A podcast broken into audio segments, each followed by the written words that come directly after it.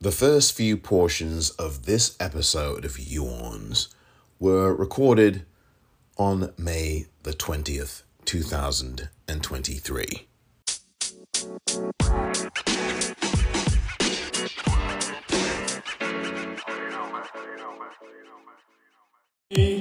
I just can't get enough.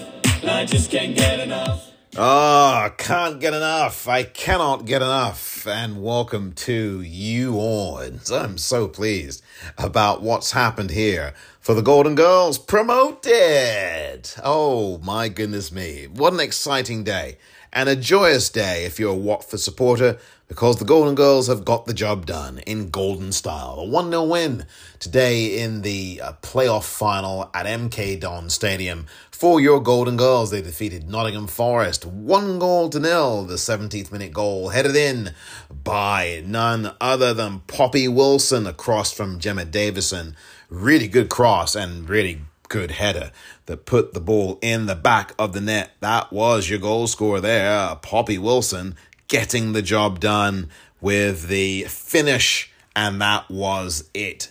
1 0, the Golden Girls get the job done. Sweet revenge against Nottingham Forest, who just three weeks ago beat the Golden Girls in that FAWNL Cup final at Burton Albion. That was a heartbreaker in extra time. But that is all forgotten today as the Golden Girls get the more important prize, and that is promotion to the FAWNL Championship. That is the prize 12 months after a very disappointing and heartbreaking result, losing really on the last kick of the game against Coventry. Really, that was a very painful situation.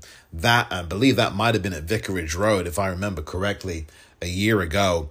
And that was very, very painful and heartbreaking. The last game of the season, pretty much the last kick of the game.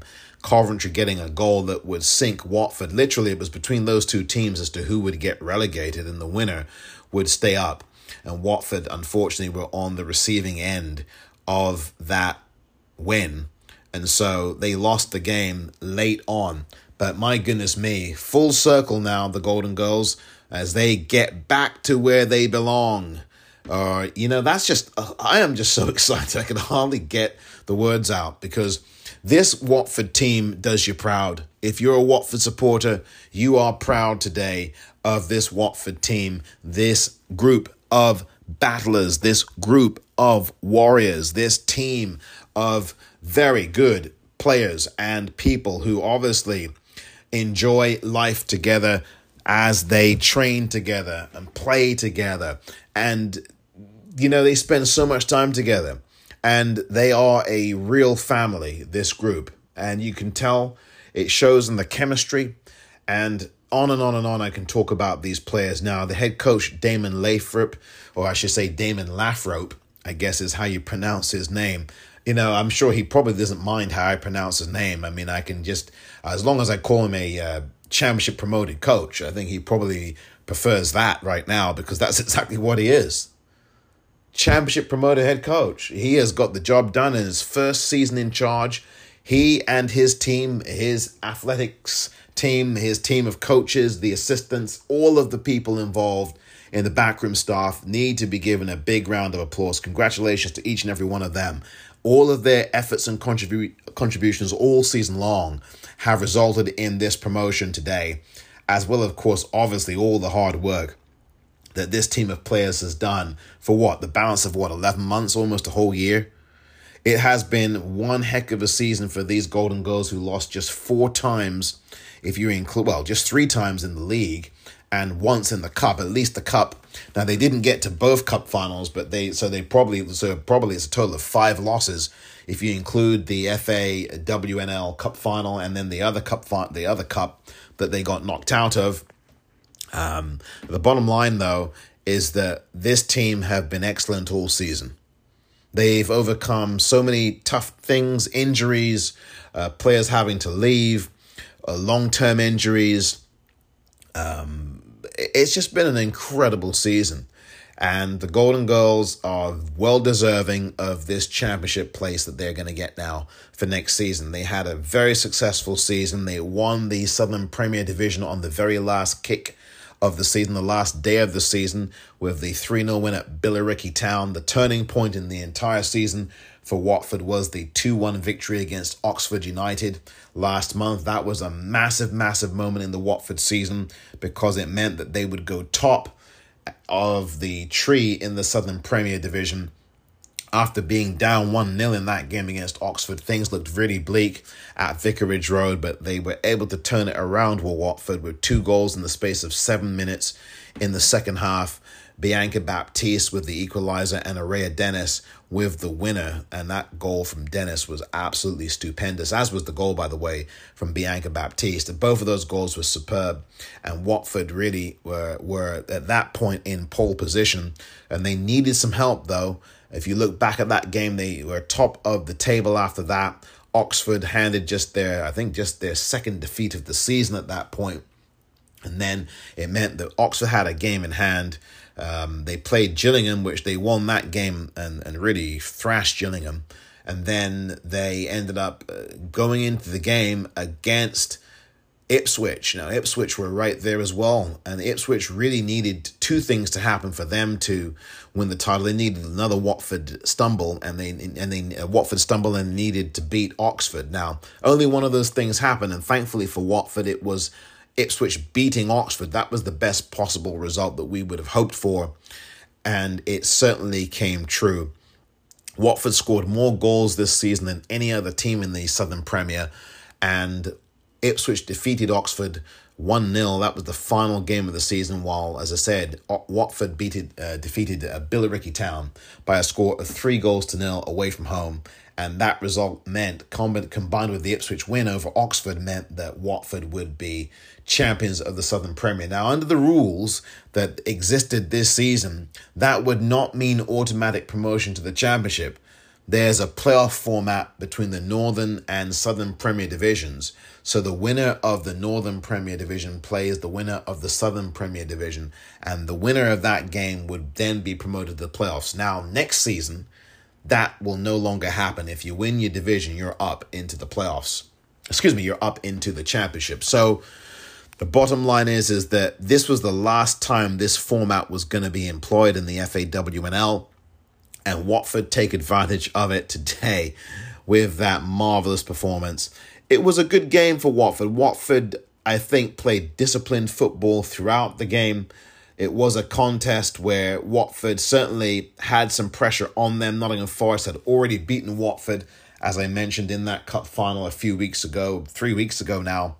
And Forest did have their moments in this game, but they did not fully take advantage of them. Watford could also have scored uh, in addition to the goal they did get, but it was not to be. But look, the point is only one goal is needed in these games to win it. If you score one more goal than the opposition, you are going to come out on the winning end of things, of course. And so Watford did that after just 17 minutes. It was a cross from Gemma Davison that found uh, Poppy Wilson, and she uh, powerfully headed the ball into the back of the Forest net and that was your only goal of the game, and that is all that matters as the Golden Girls get promoted.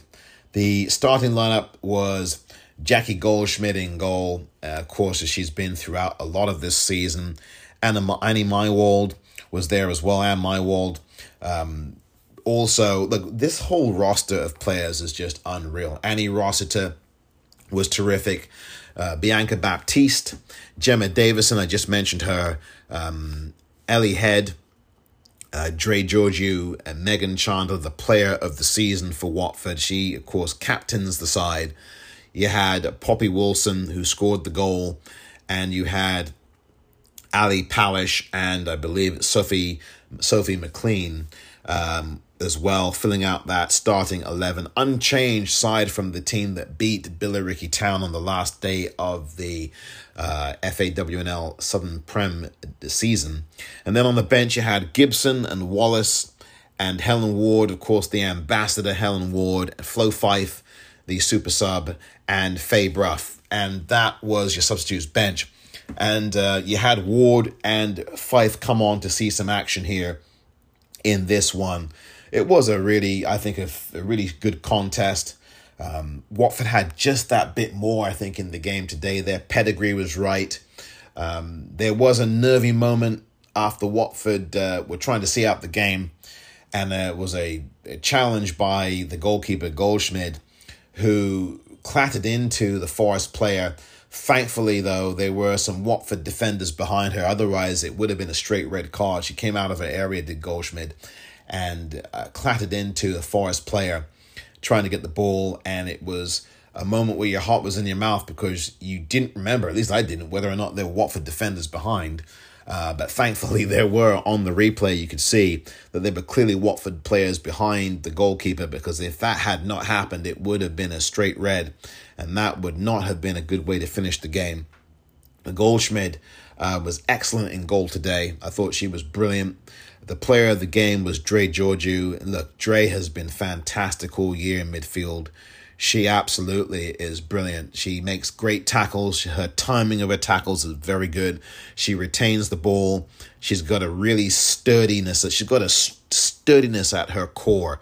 She is a dedicated footballer and she does the simple things and the hard things well. She does them both very well indeed. Uh, really good two way player as well. Um, she can be active and bring the ball forward. She can get in there and defend. She is the core of that engine room in midfield. And she sets the example and puts in some physicality as well. So she mixes it, mixes it all up. And her performance again was terrific. She was player of the game.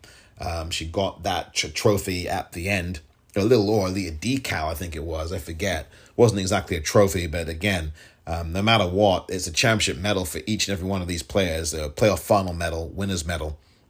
All of these players did so well. Megan Chandler, of course, the captain, and of course, player of the season, as I've said, um, did her job very well. Poppy Wilson, Palish, all of these players, McLean, all of them did the, did the job so well today. And I'm just so, so happy that they did. Uh, Helen Ward gets on the pitch and celebrates in her final game as a professional footballer, and she finishes it with a winner's medal. That is the way to go out, knowing that you played a part in getting your team promoted in a fantastic season. Just three defeats all season in the Southern Premier Division, the two defeats in the two cup competitions combined, and then this game today in the cup final, the Perth Cup final. What a fantastic way to end your season if you are a Watford supporter this is a, a really good day. And you've got to be proud of what this team has done. They've been great all season long. And it's just absolutely brilliant. This team scored more goals than any other in the Southern Prem. They had a few seven, they had a few seven goal games, they had a few five and six goal games. This is a team you've got to keep together. You'll probably bring in some pieces in the off season, a few pieces of the puzzle. Um, there'll be some who will leave, I'm sure. I don't know if Addy will be back or not. I suspect that Addy Fatuga-Dada um, will be moving on, but we'll see. Maybe maybe she'll stay on. I hope she does, but maybe um, she might move on. Obviously, Helen Ward retires, so that is definitely going to be a departure there and maybe there may be one or two others, but we'll see what Damon Lathrope and the rest of the Watford backroom staff and uh, those involved in the decision decision making areas will do. We'll see what happens. It's a fantastic conundrum though, because you really don't want to break up a team like this. And obviously, the business part of football comes in now, doesn't it? You know, hopefully, and you expect that these players will celebrate into the evening, into the night, into tomorrow morning, and beyond. But then once the champagne stops being imbibed and the champagne headaches disappear and the hangovers go away, it's down to the business part of football, isn't it? Not the business end of the season, but the business part of football, which is really 90% business. And you know that some of these players will end up probably at different clubs, maybe, maybe not. But look, I don't even really want to talk about the business part now. You've got to celebrate this win. This was a fantastic win today uh, from the Golden Girls, by the Golden Girls and well deserved as they get revenge on Nottingham Forest. And I knew that they would. And look, this game was played in Watford's backyard. It was practically a home game for Watford. MK Don Stadium is not all that far away from Vicarage Road. So it's a really, it's what? It's probably less than 20 miles away, if, if that, um, from Watford. So that's a really good venue uh, in terms of that, you know, very close for Watford. Of course, the cup final they played last month against Forest, it was much closer to Nottingham Forest. So, you know, that was a Nottingham Forest home game in essence, and today was a Watford home game. But and that's fair. And so that's just the way it is. I thought the referee the referee today did well. Nothing untoward from the ref. Managed to uh, referee the game as well as you could in a situation like this. Anytime a referee does not get headlines is a good day for the referee and for the game. And when you have a referee that's really not heard from, that referee is doing an excellent job. And this referee today uh, was certainly was no exception to that. I think I thought she was excellent, did a very good job, and um, that's what it has to be. When you don't notice a referee, that means they're doing an excellent job. So I think from that standpoint, a tremendous game as well for the ref. All the officials I thought were good today. Nothing untoward. Uh, they just refereed the game and did it properly. The Watford players I thought were disciplined. I thought that they stuck to the task very well. They defended as a block. Um, they helped each other on the pitch. They fought for that second ball. You saw how they progressed up the pitch. They were always attack minded. They tried to drift the ball into space that made Forest uncomfortable. And I thought what was so effective, especially in the second half, uh, even though Watford were already in front, was the way that Watford kept pressing for a second goal. And I love how they made space. And the players without the ball ran without the ball very well and made space for something to open up in the in the Forest half in their 18 yard box. And I loved how unselfish this team was. And they've been like this all season long. Very unselfish. Um, they love each other as a team, as a family of footballers. And they get the job done. You can see the chemistry. You can see the celebrations afterwards. They were all together, popping the champagne and spraying the champagne about, going over to the fans. And again, I'm so thankful that the fans turned up at MK Dons. They certainly would, and I know they would. It's not a very far trip for some Watford fans to make, and so it was great to see the fans out there cheering and the Watford players honoring and clapping them off and respecting that as well. A real good chemistry and bond between this team and the fans, and that's something that is very good and just great to see. And uh, the fans have got behind the Golden Girls all season long and, you know, you really want more Watford fans to do that. But the fans that did travel to MK Dons, well done to you. Round of applause to you as well for being a part of it and seeing that happen there uh, at MK Dons today as the Watford women lift that trophy, uh, that playoff final trophy, and they are now heading to the championship for next season. That's exciting. A great way to round off this season for the Golden Girls and it has been an utter success, an absolute success for them. And of course, I wish them all the very best in the off season as well. And keep celebrating, keep celebrating throughout the night. Really, this is absolutely glorious stuff. When I come back, there'll be one or two more things to say about the Golden Girls, and you'll hear from at least one of them coming up right after this.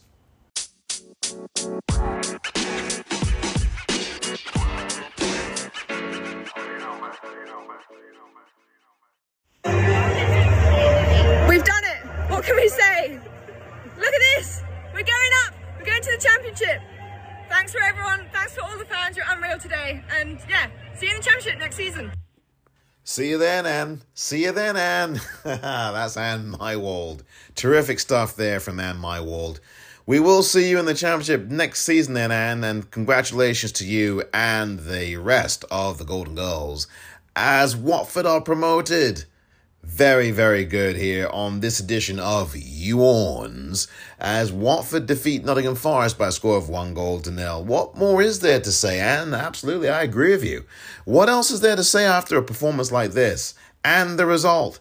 A place in the championship next season. Fantastic. I told you revenge would be here, and I told you revenge would be sweet.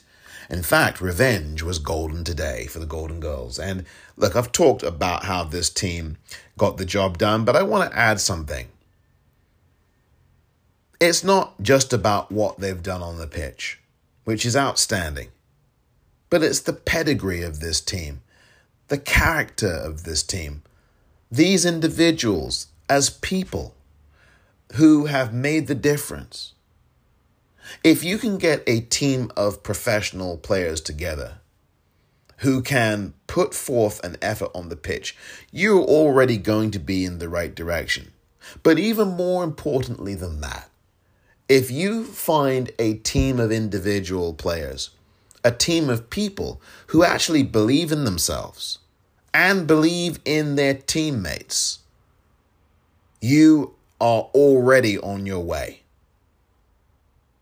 I think one of the keys to success, apart from the hard work that these Watford players did all season long, their graft, their playing for the shirt and the badge, is that they actually liked each other's company and they played football together. And they were unselfish. And they believed in each other, not just only in themselves. And they believed in and bought into the concept of team. And they believed that the team was more important than themselves as individuals were. And that involves getting the right kind of person in to play football at Watford. And that's something you cannot ever ignore. Finding the right combination of players, and really more than that, the right combination of people. That really is the key to it all. And I'm so pleased that that happened. If you, as a scout, as someone who deals with people, can find that group, a culture, a base, a group that is cultivated with success at the key, team as the key. If you can cultivate that identity, if you can manage to get people to buy into that, you get a group of people together who actually believe in something bigger than just themselves. And you get the result you get on the day. And thankfully, that is what has happened. What Watford have done here is something that you really should not underplay. This should be something that we talk about here for at least another few days. And again, it starts with who you're bringing into a football club. All of these players believed not only in themselves, but they believed in each other. They believed in the concept of team. They believed in the concept of fighting for each other, playing with each other, playing for each other on that football pitch. And you've seen it time after time after time after time. You've seen it in the way they celebrate together. You've seen it in the way they play together. We've seen this on the pitch today in this game. And I'm telling you, if you can bring players into a football club who actually believe as people in each other and who believe in being unselfish, who believe in being good teammates, who believe in being good people and are good people, you are already halfway toward your goal of success. All that is left is for the hard work, the grafting, and the blueprint of tactics to engineer that success. You're already halfway there if you get players in who, as people, are unselfish, who, as people, care about the concept of team, as people, care about each other as fellow human beings, as people, care about the concept of teamwork and winning together. And this Watford side epitomized all of those characteristics that I've just listed. And as a result, and as a result of all the hard work they've done for 11 months and change, they are now going up to the championship starting next season. If you're listening to this podcast episode and you haven't watched the Watford women at any point this season, be sure to start watching them next season. I urge you to do it. I urge you to get behind this Watford team. I urge you to follow what they're doing, follow their progress throughout the season. It's been remarkable to see where they started from and their confidence and how their confidence grew throughout the season with the head coach being there as well. Stability, keeping the head coach, the team, the sacrifices that this team has made. And of course, that's the key. That comes back to what I said a few moments ago. When you have people who care about each other, who care about the team and not about just themselves, then you have the recipe and ingredients already for success. You've already laid the foundation with the right kinds of people that you've brought in. And as a result, here's what you have a promotion. And again, I couldn't be happier for the Golden Girls. Proud of them, their hard work all season long. So I do want to just uh, wrap up a little bow and put a little bow in this one. And again, I'll be celebrating this uh, later on tonight. And, and this is just fantastic stuff. This is fantastic stuff. And this is really where the season ends. It really is. The season ends here. And uh, look, I knew that this episode was going to be the one I'd do next. I wasn't going to do the episode after the Watford men um, ended up winning the game against Stoke. I'll talk about that briefly in the next after the next break. But I knew that this was it. This was where you had to do the next episode. You couldn't do it after the game a couple of weeks ago. But look, this is it now. A fantastic performance, and it results in a Watford victory against Nottingham Forest. Well done, Golden Girls, and once again, congratulations, and you are promoted.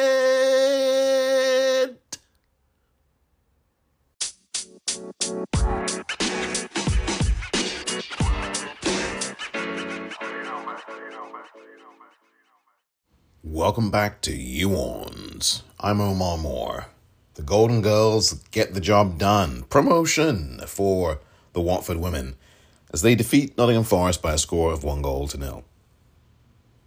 Well, this is now a quick and brief focus on the Watford men. Now, a lot has happened in these last two and a half weeks or so for the Watford men. First of all, João Pedro is now going to be a Brighton footballer. He announced that just a few days ago, at least the club did, last week, sometime, whenever it was. It's been a long time. It seems like forever ago that that happened now, as days just travel by on the calendar. But João Pedro will become a Brighton Hove Albion player, and uh, as of now, he is that. It's basically after really the end of June to be official about it, but the club announced, did Watford on their social media channels earlier this month that João Pedro was going to be joining Brighton Hove Albion as we all had known. And that was basically the end of João Pedro's career at Watford. And yeah, it's bittersweet. Um, I wanted him to stay, but I told you for many a month, as far back as November of last season, that João Pedro would be gone in the following summer and indeed he has now gone even before the summer arrived. So I just want to say thank you, João Pedro, for everything that you've done at the club. You were a leader and a terrific footballer. You set the example of hard work and graft, and you did your club proud, and I think you did your family proud, and your late dad, who will be looking down and smiling on you and wishing you all the best for your career. I, I wish you all the best for your career at Brighton Hove Albion. I really do. I think that you will continue on from there to do some very good things, but Brighton, I think, will be a really good place for you to go to. And I'm confident that you will succeed in the Premier League. And, you know, you could be playing in Europe if Brighton um, finish in the top six, I guess it is. Uh, they could, well, maybe even top seven. They have a chance to get into Europe. So it's going to be a really good thing for João Pedro to get his career going. I think he needs to move anyway. And I think that for him, uh, as much as I'd love for him to stay, his career needs to a kickstart now. He's been at Watford for four years or whatever it was. I think that uh, he's entitled to move on and go to a club that's more settled than this club because obviously Watford Football Club is an unsettled club at the minute and in a number of different ways in some areas. And I think João Pedro could greatly benefit with a move, and I think this move will help him. It's not too far from London. Brighton is not all that far from London. It's an ideal thing for him, and plus, it's not Brighton is not all that far from Watford either. So, it's going to be actually a really good move for him. He's got a good manager in Roberto De Zerbi, who plays youngsters and has confidence in them. He's joining a very cosmopolitan team like Watford, Brighton have players from all over the world populating their ranks. And I think it, this will suit him very well. I think there's a couple of people on the team who are from Brazil. At least one of the team players, I think, is. And if not, there are a lot of players who I think he will fit in with very well. And obviously, I think it will be a tremendous season next season for Brighton. I think Brighton have the capability and possibility of pushing for Champions League next season, they'll get some more upgrades, and João Pedro is one of them. So for João Pedro, I think this is the right move for him, and it's a club record fee of in the neighborhood of thirty five million pounds. So Watford reap the benefits there. And I think it's a win-win for everybody. I mean, the money for Watford, obviously, and for um, João Pedro, a chance to really play Premier League football and really get involved in that on a consistent basis. And I hope that he does get that chance under Roberto De Zerbi. I expect that he will. So that's one of the things that happened on the men's side. Also on the men's side, a brand new manager, Valérien Ismaël. Now, when I first heard that Valérien Ismaël would take over as the new head coach at Watford for the men's first team, I was underwhelmed. That was my initial reaction. It was kind of a you know, it was kind of very underwhelming.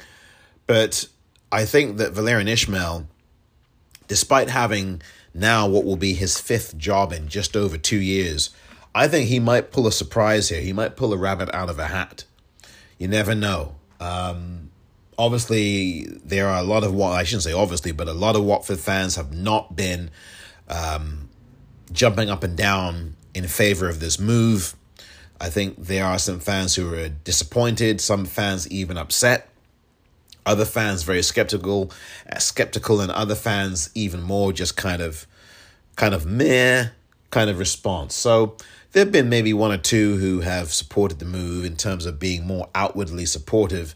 Uh, I'm certainly somebody who supports him being here. I'm not against him being here. I just am underwhelmed because I think that if you want to grow and if you want to build an identity, you have to start doing it with a manager that you can grow with and the players can grow with. And I mean, granted, Valérien Ishmael is 47 years of age, which makes him younger than the outgoing manager Chris Wilder, who departed after the victory that I'll talk about in a minute. But the bottom line is, is that Valérien Ishmael is the new Watford head coach. He, of course, did very good things at Barnsley. Now, Barnsley, as you know, are going to be going to Wembley in their playoff final. They will try to get back into the championship for next season. And conceivably, they might do that. And Valérien Ismaël might be taking on Burnley as an ex Burnley coach, excuse me, against, pardon me, Barnsley as an ex Barnsley coach. So that could be very interesting. But we're getting a bit ahead of ourselves there as far as that's concerned. But we do know that Valérien Ismaël who has got lots of managerial experience across Europe, is the manager who will be taking Watford forward starting next season. Let's hope that Gino gives him the time to bed something together here because he didn't get that time really at West Brom and he left there in fifth place, left West Brom in fifth before he departed.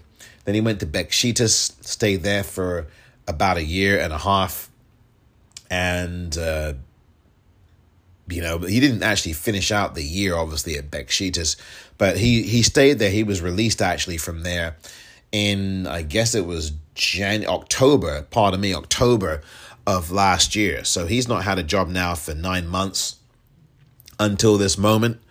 And so he let he was at Besiktas for a few months, and of course he was sacked from West Brom in February. So it's been a very tumultuous time. I think he was only at Besiktas for seven months, which was part of last season and part of this season. And then he was sacked from that job. Besiktas, by the way, I think finished in the top three this season after Valérien Ismaël left. I don't know where they were when he left, but the bottom line is is that Valérien Ismaël is your new head coach here at Watford. Again, an underwhelming move for me. Um, he likes to, uh, Valérien Ismaël does play a big man up front. Um, he's someone who, as a uh, player who played in defense in his career as a footballer, likes to solidify defense, defense first, and he definitely likes to get rugged up front and be more physical. Um, his teams are very physical usually. They work very hard, and he's a manager who's a no nonsense manager. Doesn't take any kind of mess from anyone. Um, he is the kind of manager who you do not want to cross, and so that I think will be good. And the interview that he gave earlier this month I thought was quite promising in some ways. He didn't give a lot away, and of course, new head coaches don't necessarily tell you what their playing style is going to be. In fact, that's something that Valérien Ismaël was questioned and criticized for by West Bromwich Albion fans in his tenure there, is that the style of football was not very impressive or inspiring. And, um, you know, a lot of fan pressure, I think, helped push Valérien Ismaël out of that job. How you can be sacked from a club that's in fifth position in February is bewildering to me. But there we are. That's the nature of the business called football. And West Brom were in fifth place when Valérien Ismaël was sacked, which is just bizarre. I mean, you're in a playoff spot and you still get sacked. But hey, you know, I'm not the one making those decisions. But we'll see how Valer- how long Valérien Ismaël lasts at Watford. This could well be a Ben Manga appointment because Ben Manga's really charged with taking care of personnel as well as the management side of things. And so, presumably, if you believe that, then Gino had nothing to do with this move, and then Ben Manga had his footprints all over this one. And I think I would be inclined to think that it was a Ben Manga hire. So we'll see about all of that with Valérien Ishmael. I do wish him well. I do wish him well, and I do support him, and I'll get behind him. Uh, I just hope the owner gets behind him when the seas get a bit choppy and get a bit rough, as they inevitably will during a season. I just hope that the owner sticks with him and does not throw him under the bus. And I certainly hope that Ben Manga, if he's in charge of all of this, also stays with him. Um, you, you notice that you haven't heard anything from Scott Duxbury yet about hell or high water. And I don't expect you're going to hear anything from Scott Duxbury until this meeting, this fan meeting that takes place in July and we will find out more about that, I'm sure, as things go on. But the bottom line here is that Valérien Ismaël is a new head coach, and he'll get to work immediately with these players. A lot of the players won't be there, of course, and some of them will. And we'll move on from there and find out just who is here and who's not. There's lots of players that I would love to keep and lots of players that I'd like to get rid of. But, you know, I could leave you a long list of players, but I'll have to do that for another time, really uh, as far as the Watford men are concerned. Obviously, expect that uh, the loan players will go back to their parent clubs. That includes Hamza Choudhury, who I really would like him to leave. I thought that he had a good start to his Watford season, and then it just kind of petered out, and it turned into a lot of um, accumulated yellow cards. I mean, that's really what the season turned out to be for Hamza Choudhury. But the bottom line is, is that you've got Valérien Ismaël now as your new head coach. We'll see what kind of uh, system he beds in and what kind of players he wants to keep and all of that. And maybe it'll be good to do probably a separate edition of this podcast revolving around Valérien Ismaël, particularly, and the future of the Watford men's team because we know um, it was not a good season this season. And Watford at least finished the season on a high with a 2 0 win over Stoke on the bank holiday, first bank holiday of this month, which was on Monday, May the 8th. Two goals in the second half from Watford courtesy of Imran Louza, who I think played his last game at the Vic, and Keinan Davis, who definitely has played his last game for Watford uh, in the second half, within the space of roughly five minutes of each other after bringing on two substitutes. Chris Wilder, in his last game in charge at Watford, gets out of there on a winning note, as do the men's first team. And so they at least finish the season on a high with three points, a 2 0 win over Stoke City. And so Watford finish 11th in the championship table that is in the top half because there are 24 teams in the division. So they finished comfortably, I would say, I guess, inside that top 12 in 11th and comfortably because their goal difference was much better than Preston North End's. Preston North End had a minus 14 goal difference in 12th place. Watford a plus 3. So that is a 17 a plus 17 advantage for Watford there. So they finished comfortably in 11th place. And the ledger as it goes after 46 games played 16 wins, 15 draws, and 15 losses. That was your Watford ledger. That's mediocre. That is halfway. That is I was going to say another word, but I'll leave that alone. And that is average, bang on average. Disappointment again for Watford, the Watford men. They scored 56 goals, and that's just one less goal than their hated rivals up the M1. And they conceded 53, so that's a plus three overall on the goal difference side. 63 points. That was the final accounting for Watford. They finish 11th, that's three points behind Swansea City on 66 points they had, and West Brom had 66 as well in ninth. So that is really where you are. Watford finished on 63. That's six points outside the playoffs. And uh, again, they finished 45 points behind the champions Burnley. So Watford have got a lot of work to do, of course. The Watford men, a lot of things have to happen in the off season.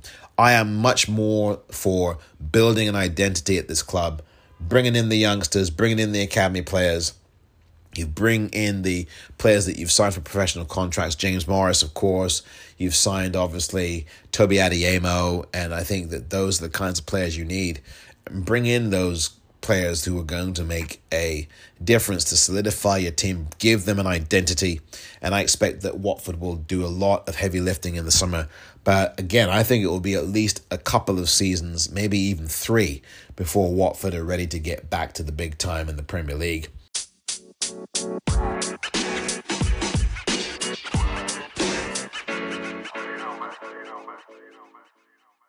An incredible story the top flight, the big stars are coming to ramshackle Kenilworth Road.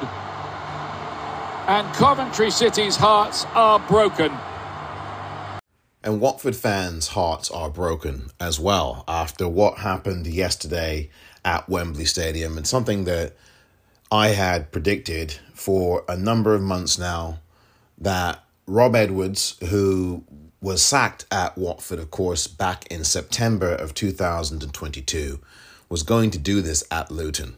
Once the calendar came to March of this year, I started to say that Rob Edwards was going to get this lot promoted that he now manages, and that lot being the lot up the M1 who are Watford's arch rival. And Watford fans Luton fans, well, they may have some friends between them and amongst them, and I'm sure they do, and relatives and husbands and wives who support either club. The fact of the matter is, is that it's a rivalry that goes deep and it is not friendly. It's not friendly. And if it were friendly, you wouldn't have all kinds of extra police presence at Kenilworth Road or at Vicarage Road when these two teams play each other. So let's put that where that is, first of all. Second of all, Rob Edwards has now accomplished two promotions in successive seasons with two different football clubs. He's obviously a good manager.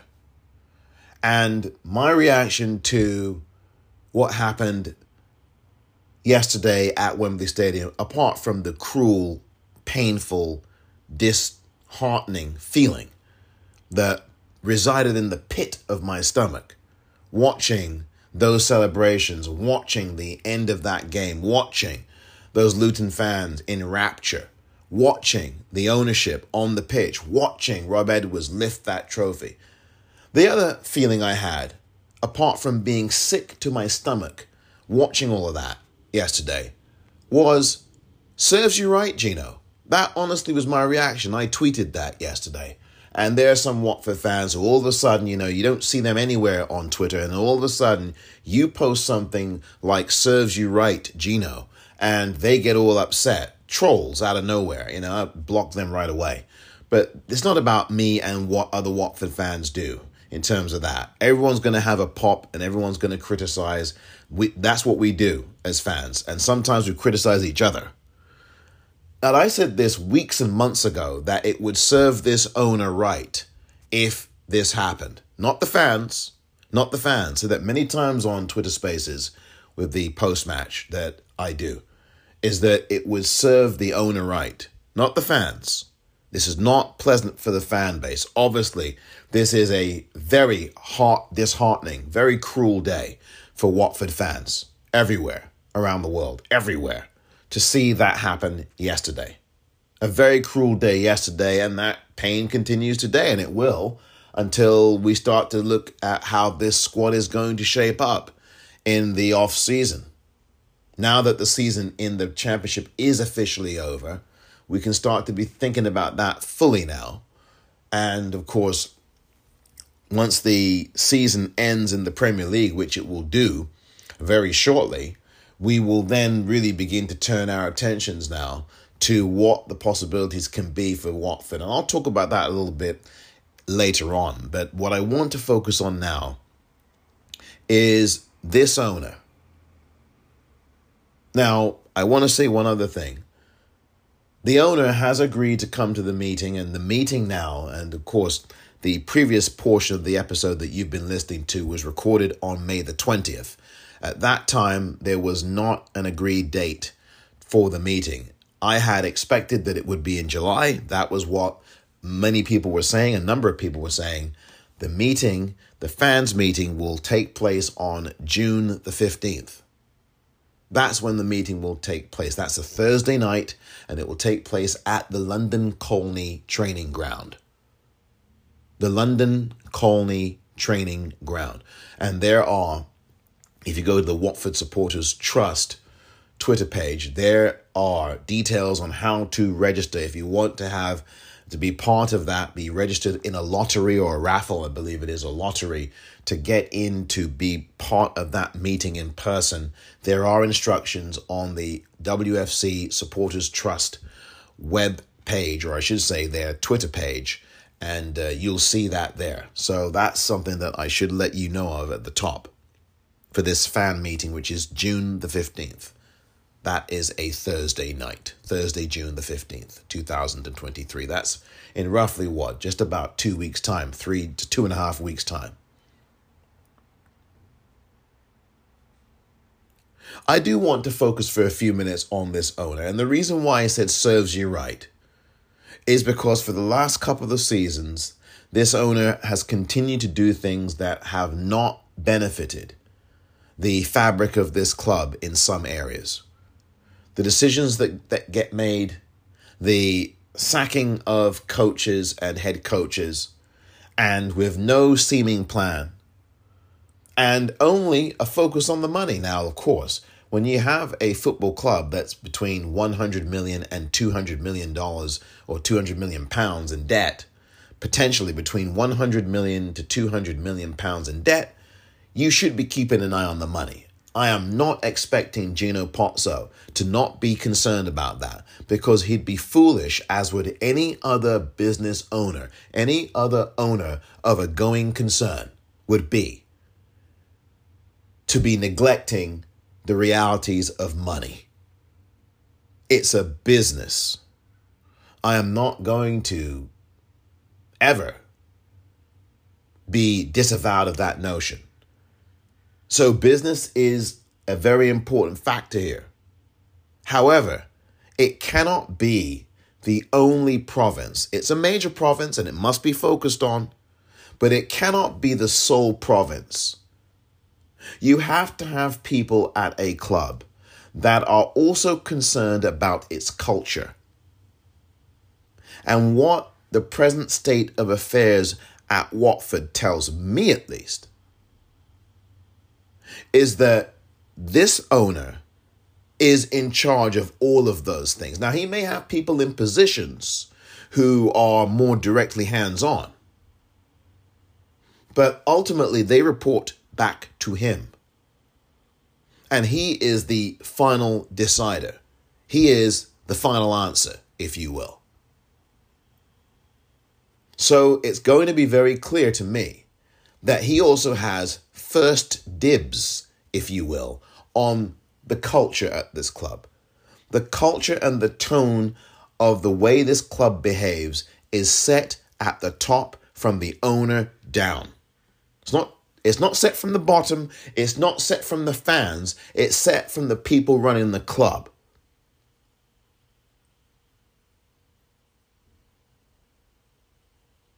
That is a reality that no one can ignore. Nobody. And what is very clear to me is that over the last couple of seasons, the culture at Watford Football Club has deteriorated. It has depreciated. It has disintegrated.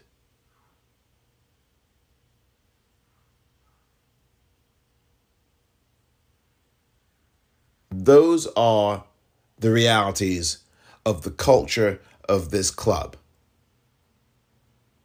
The relationship with the fan base is at one of the all time lows. It's certainly right down there with a number of other situations, Dave Bassett and Jack Petchey and all the rest of that. But it's not about comparisons, it's about what is going on at this club. And yes, we can talk about the Graham Taylor and Elton John days, of course. You're never going to have those exact same days again. But what we do not have at this club is the same kind of ethos and spirit.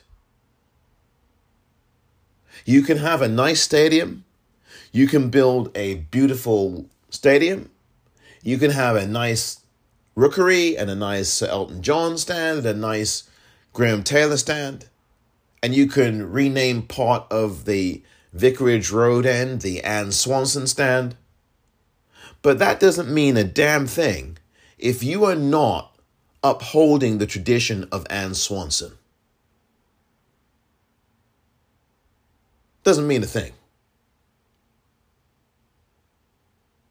You can have a Sir Elton John stand, but it doesn't mean a thing if you aren't upholding the traditions of Elton John. Not a thing. You can have a Graham Taylor stand at your ground, but it doesn't mean a damn thing if you are not upholding those types of traditions that Graham Taylor set at this club. Doesn't mean a thing. What you are essentially saying is that everything now is in name only. In name only.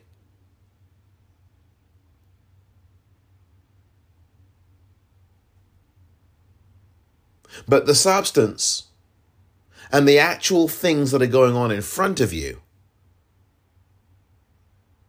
are clearly very much opposite to what Anne Swanson stands for, to what Elton John stands for, to what Graham Taylor stood for. Like I said, you're never going to have exactly the same thing that you had back in the 1970s and 1980s. And that's not even something that I am necessarily advocating for because you can't replicate that.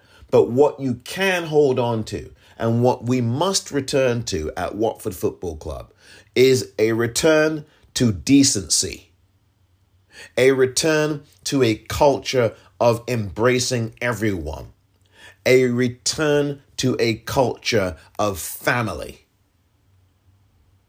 a return to a culture of respect. And this football club, for the last couple of years, if not longer, certainly these last two seasons, have gone way the opposite direction from those kinds of things. They have gone 180 degrees away from respect, family, decency,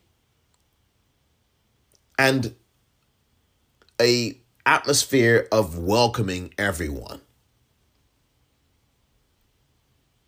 On the surface, it's welcoming. On the surface, you are told that you are welcome at Vicarage Road. But what we saw this season was a direct spit in the face of a welcome mat for Watford supporters at their own stadium. During this, of all years, the 100th anniversary at Vicarage Road. And that is down to the people who run this club. And what we saw more of is hostility. Hostility from some of the people who are involved in the decision making, hostility from some of the people in the communications division, hostility from the owner in his deafening silence, hostility from a number of places in the upper echelon reaches, the upper reaches of this club in the boardroom toward the fan base. Club officials allegedly or reportedly, as it was reported by Andrew French in the Watford Observer, telling some fans that free speech is not allowed inside Vicarage Road? Really?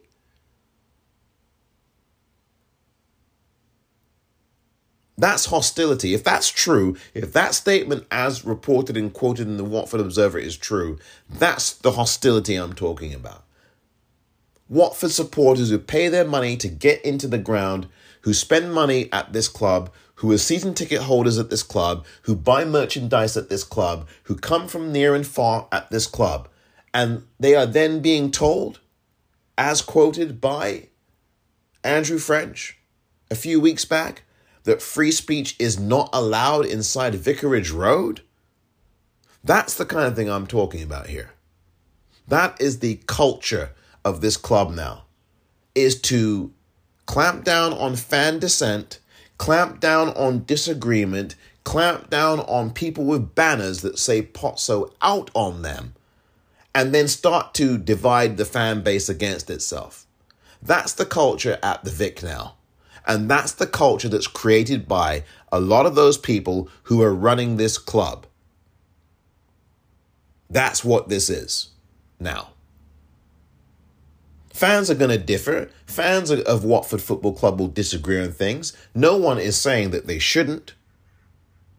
But one thing I think that the vast majority of us as Watford supporters can agree on is that the current culture at this club is toxic it is dangerous and it must go. It must completely go. I think that the vast majority of us, as Watford supporters, can agree on that. I think we can.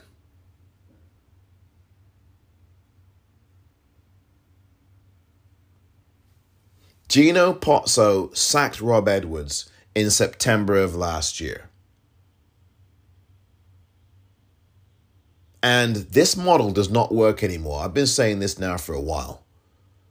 This model of sacking managers after 10 games, after seven games, as it was with Xisco in the previous season when Watford were in the chat in the Premier League, pardon me. This culture of sacking these managers is not working anymore. It's not working. Once upon a time, it actually did work to the benefit of this club. It no longer does.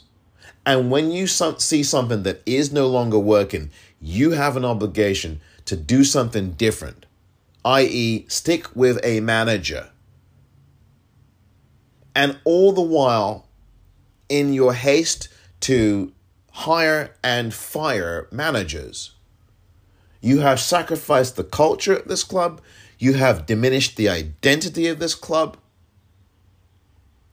and you have now got some people in the Watford fan base who are, yay, support the owner, yay, support the owner, no matter what. And some people, myself included, who will raise critical questions about this owner and will be willing to listen, but also will be advocating for other strategies and ideas that I think that we as Watford supporters have to start looking at. Not just looking at them, doing them.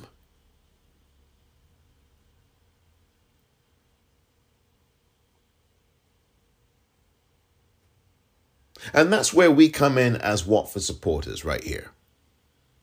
You should be passionate and emotional. I don't look at someone having feelings and passion and emotion as someone who is to be denigrated. And that word emotion and emotional in a culture, in a society, is often used to denigrate people and to suggest that somehow, well, they're not all rational thinkers because they're emotional. You can be both. You can be someone who is all measured and let's see what happens next. And you can also be very passionate and emotional about the team that you love. And you should be both. And being one does not mean that you are not the other. Being an a so-called emotional person does not mean that you are not a rational thinker. And being a rational thinker does not mean necessarily that you are not an emotional person. One does not preclude the other. It Doesn't preclude the other. So I hear that with some fans. And you really want to be careful about those kinds of things. I'm not going to characterize people's responses. If some people think that this owner is an owner who's doing great things these days, fine. I don't think these days, when it comes to the culture at this club, that the owner is doing great things. I don't think these days, when it comes to the relationship with the fan base, that this club and this owner are doing great things. Because we know that this club has fallen well short in that regard these last two seasons. Case in point, when you have a Watford supporter talking about how his dad is not allowed to bring a flask into Vicarage Road, it's a flask. Why isn't he allowed to bring that into Vicarage Road? It's just ridiculous. Someone who's elderly, a senior citizen, can't bring a flask in? Things like that. And these things are well documented. Fans have posted letters that they get from Watford and they have this hostile language in them. That's that is not what Watford Football Club is supposed to be. But that is what Watford Football Club presently is. No communication from the owner, and I just told you earlier that there will be a fan meeting. That's going to happen on June 15th, so we'll hopefully get something from him. It's going to be a controlled form as you would expect these things to be. But here's what I would say to you now. We, as Watford supporters, have to have our strategy. Because it's all well and good to go to the fan meeting, and I'm in big support of it. It's all well and good for us to try to get our questions asked and answered. I'm a big fan of that. I think it's very important. It's all well and good for us to have strategies in terms of constructive engagement, and I believe in that strongly. We must. I also think that the fan base itself has to also independently be proactive.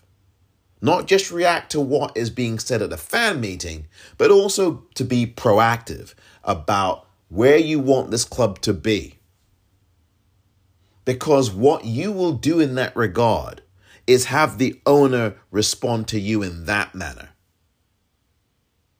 And what I mean by that is that if you decide that during this off season and during the course of next season, you are not renewing your season ticket, you are not buying the new shirt that comes out or any of the Watford shirts that come out over the next few months, and that you decide that you are not going to the Vic at all next season.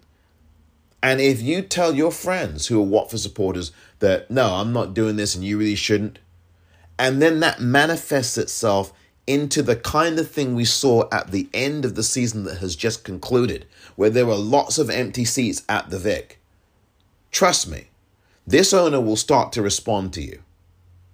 Because when money is threatened, and when economic interests are imperiled, especially at a club that is struggling right now financially, believe me, the owner will listen.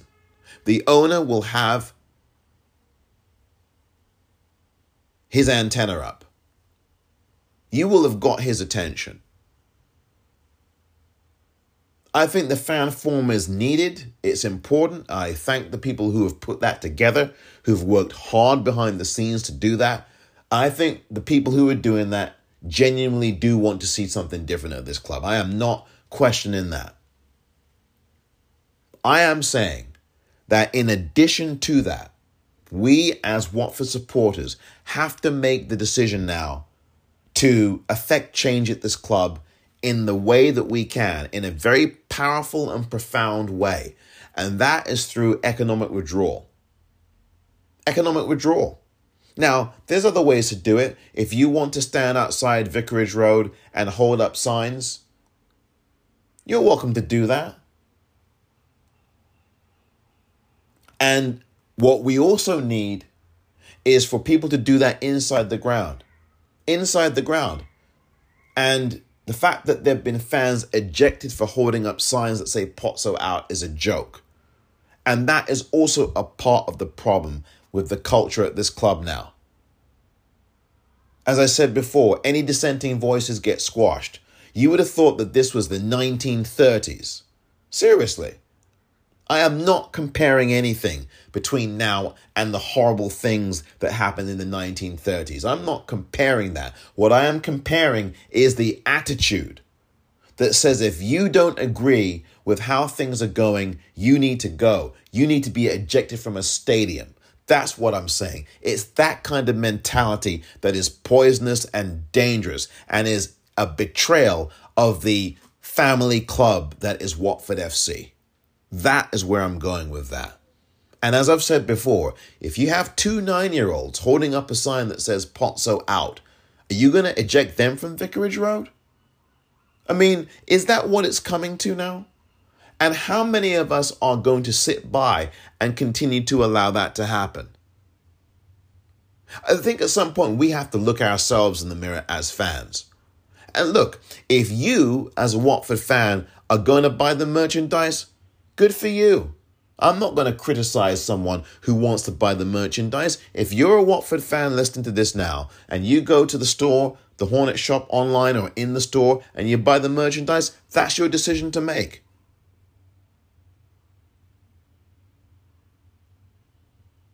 But as long as this club and its culture have deteriorated to the point that it is presently at, as long as this club and its culture and its identity have been disintegrated and decimated, I'm not spending another single penny at Watford.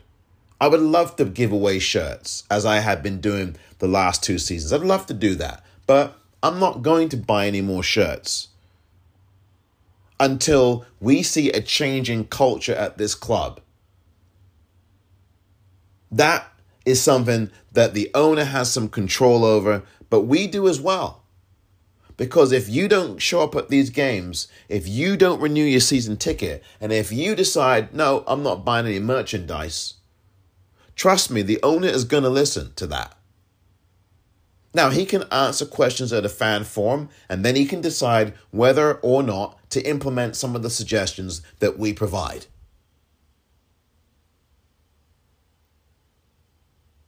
But one thing that we have lots of control over is whether to purchase any merchandise at this club. We have control over that, you and I, as Watford supporters. We have control over that. We have control over whether or not we renew the season tickets or not. We have control over that. I'm not saying don't ever watch a Watford game. I'm not even saying don't go on Hive Live. If you want to spend the money to do Hive Live, fine. I've done Hive Live. But Hive Live needs to clean up its act. It's a disgrace. And I would like, as I said before, to hear a new voice on Hive Live doing the analysis. I would really like to see that. I would like to see Helen Ward get that spot. And if it's not if it's not Helen Ward, then someone else who is well respected at this club. Whether it's Troy Deeney or whomever, you know, Helen Ward, Troy Deeney, or someone else should have that spot alongside John Marks. Now, John Marks does a good job. We all know that as the commentator, but I would like to see someone sitting next to him give a fresh perspective, someone new, someone that we respect, like a Helen Ward, like a Troy Deeney, someone of that ilk. That's what I would like to see. Or have a series of rotating commentary people, rotating analysts. Rotate them. Keep it fresh. Because I think that that needs to happen at this club.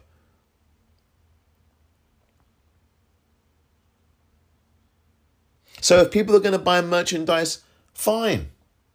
And people shouldn't be upset that there are going to be Watford fans who do that. That's their prerogative. What I'm saying is, is that if you want change at this club, we are going to have to do that economically.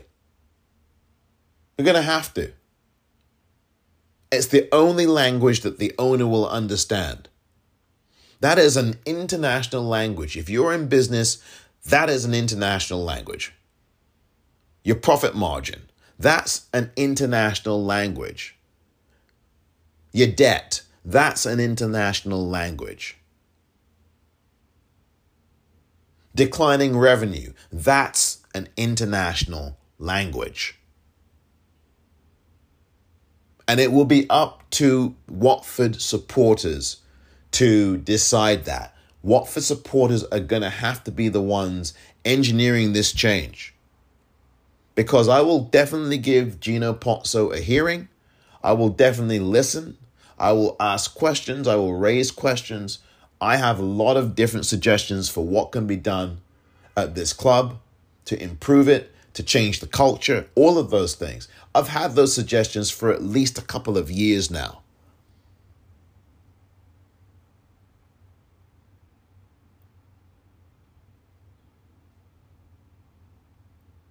But ultimately, change is not going to come until the Watford supporters stop patronizing a club whose culture is toxic, whose culture is not welcoming, and who has made it a lot harder for a lot of Watford supporters to even follow the team now.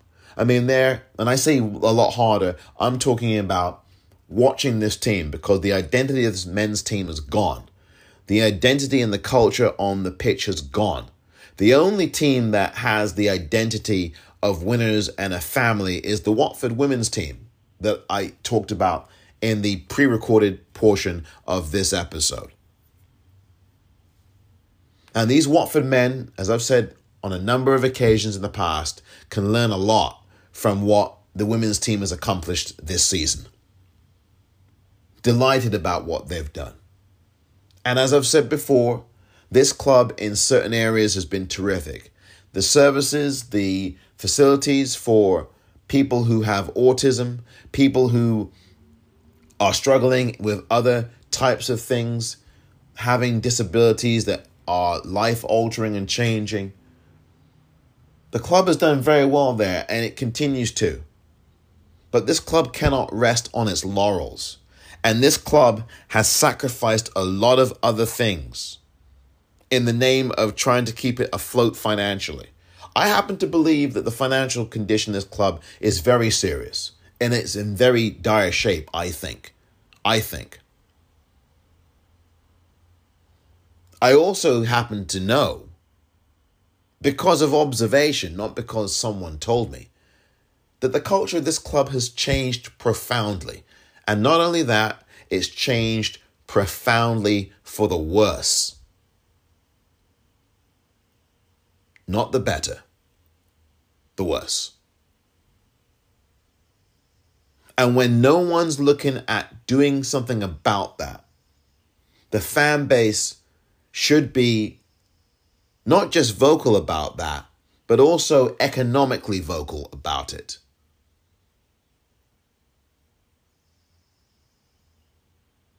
Because one meeting is not going to change everything. It's an important start, and we should have regular meetings. I also think you can do more than one thing. I have never been an advocate of only one solution. There are multiple solutions.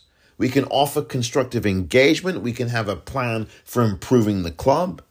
This is as much our responsibility as it is the owners, quite frankly. And our responsibility is to do the things economically that will send a powerful message to this owner. You have to change the culture of this club. And if you're not going to do it, we will do it. And we will stop purchasing the merchandise. And that's what Watford supporters have to look at. And as I said, after a while, people can talk about Gino out and I want him out and I want him out. But after a while, if you continue to say that and then you continue to buy merchandise, you are enabling this owner to continue to do what he's doing that are not that is not in the best interest of this club. That doesn't mean you don't support the club. That doesn't mean you don't support the men's and the women's players. Supporting the club doesn't mean you have to support the owner when the owner is doing things that are injurious to the culture of this club and that are not in the best interest of this club. People have to realize that you can separate those two things out. And we have to ask ourselves at some point how much are we as Watford supporters actually enabling some of the things that this owner continues to do with our continued purchase of merchandise? How much are we contributing to that situation? That's all I'm asking. It's a completely fair question. Now, all that is left for us to do is to answer it.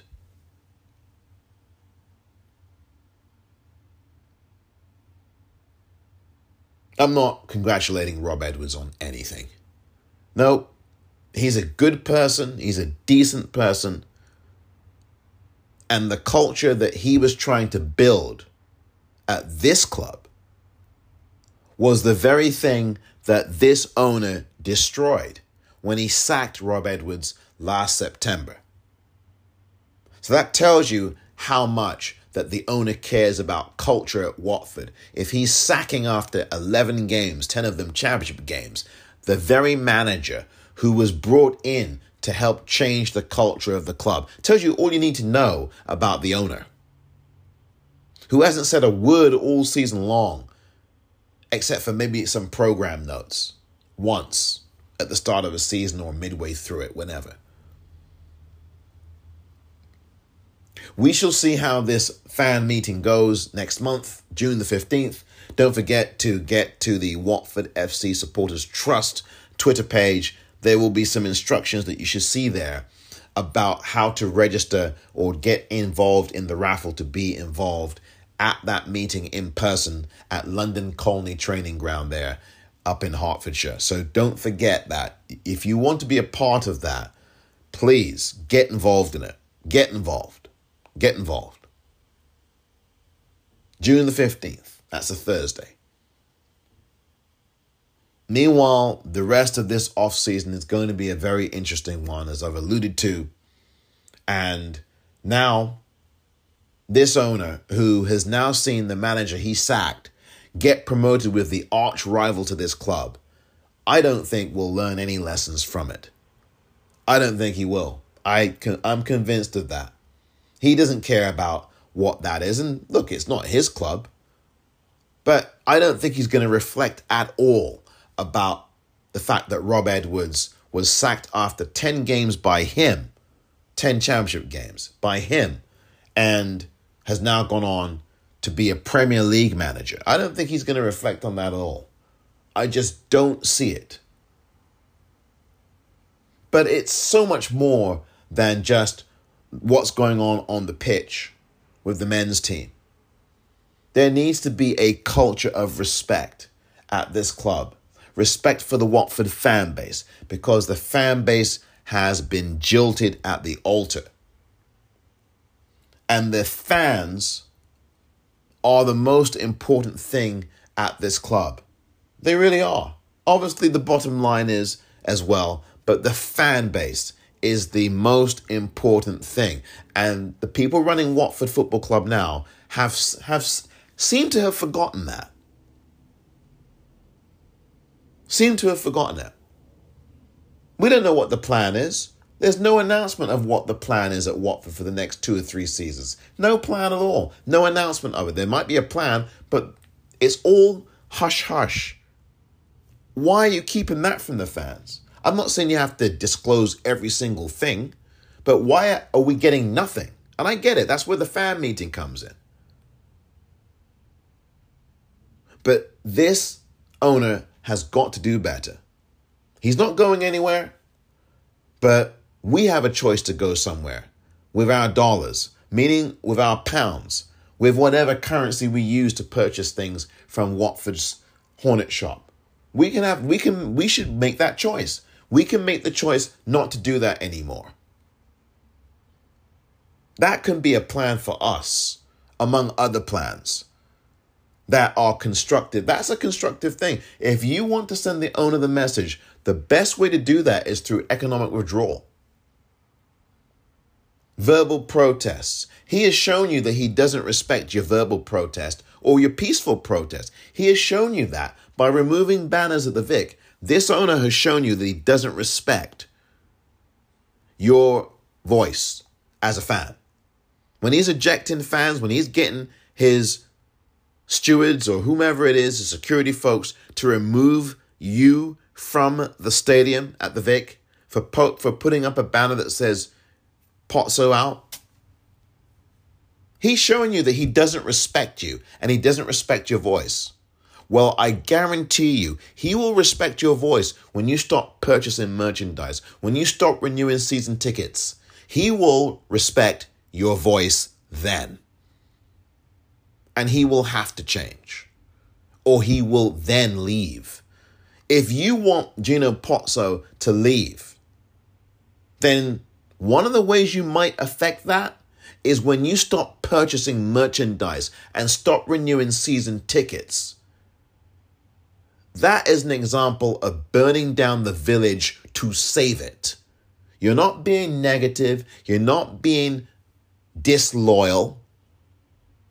You are doing what is in the best interest of this football club. That's what you're doing.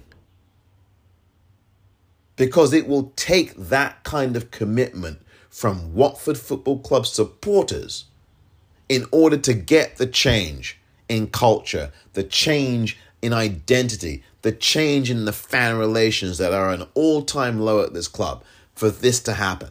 That's what's going to take. It's going to take those kinds of measures. The question becomes how many of you, as Watford Football Club supporters, are going to do that?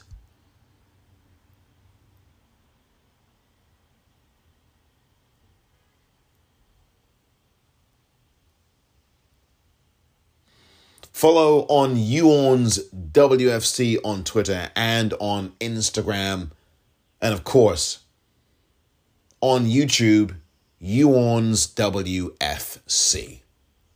There'll be lots more to come on the YouTube channel.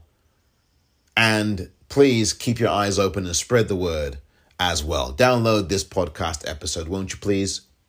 And spread the word about the You Orns podcast, available on Apple, on numerous other podcasting platforms, including Spotify and many others, Google, among others. Lots more, of course, in what will be a busy, busy off season. I do hope that you have a terrific summer. There'll be more from You Orns in the coming days and weeks. But until next time, Omar Moore here saying thank you very much for all of your listenership this season and your commitment and for your voice on Twitter Spaces and on You Orns Extra on Instagram Live. And all of you, please have a very safe summer, a happy, a happier summer, and a productive summer, and of course, a relaxing and peaceful summer as well, obviously. May the sun shine on you. And congratulations once again to the Golden Girls. All the very best as well to Valérien Ismaël, And let's see what happens during the rest of this offseason with Ben Manga, Helena Costa, and company. All the best of luck to them as well. Thank you, Watford fans, for listening. Take care of yourselves, and until next time, you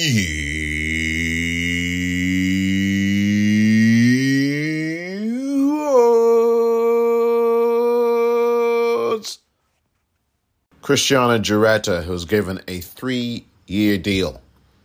Yeah, just amazing. Adam Leventhal of The Athletic reported on Saturday that Cristiano Giaretta has been given a new three year deal as the Watford FC sporting director. This is the person who some of the Watford players and then manager Rob Edwards wanted away from the training ground. What on earth is this owner doing?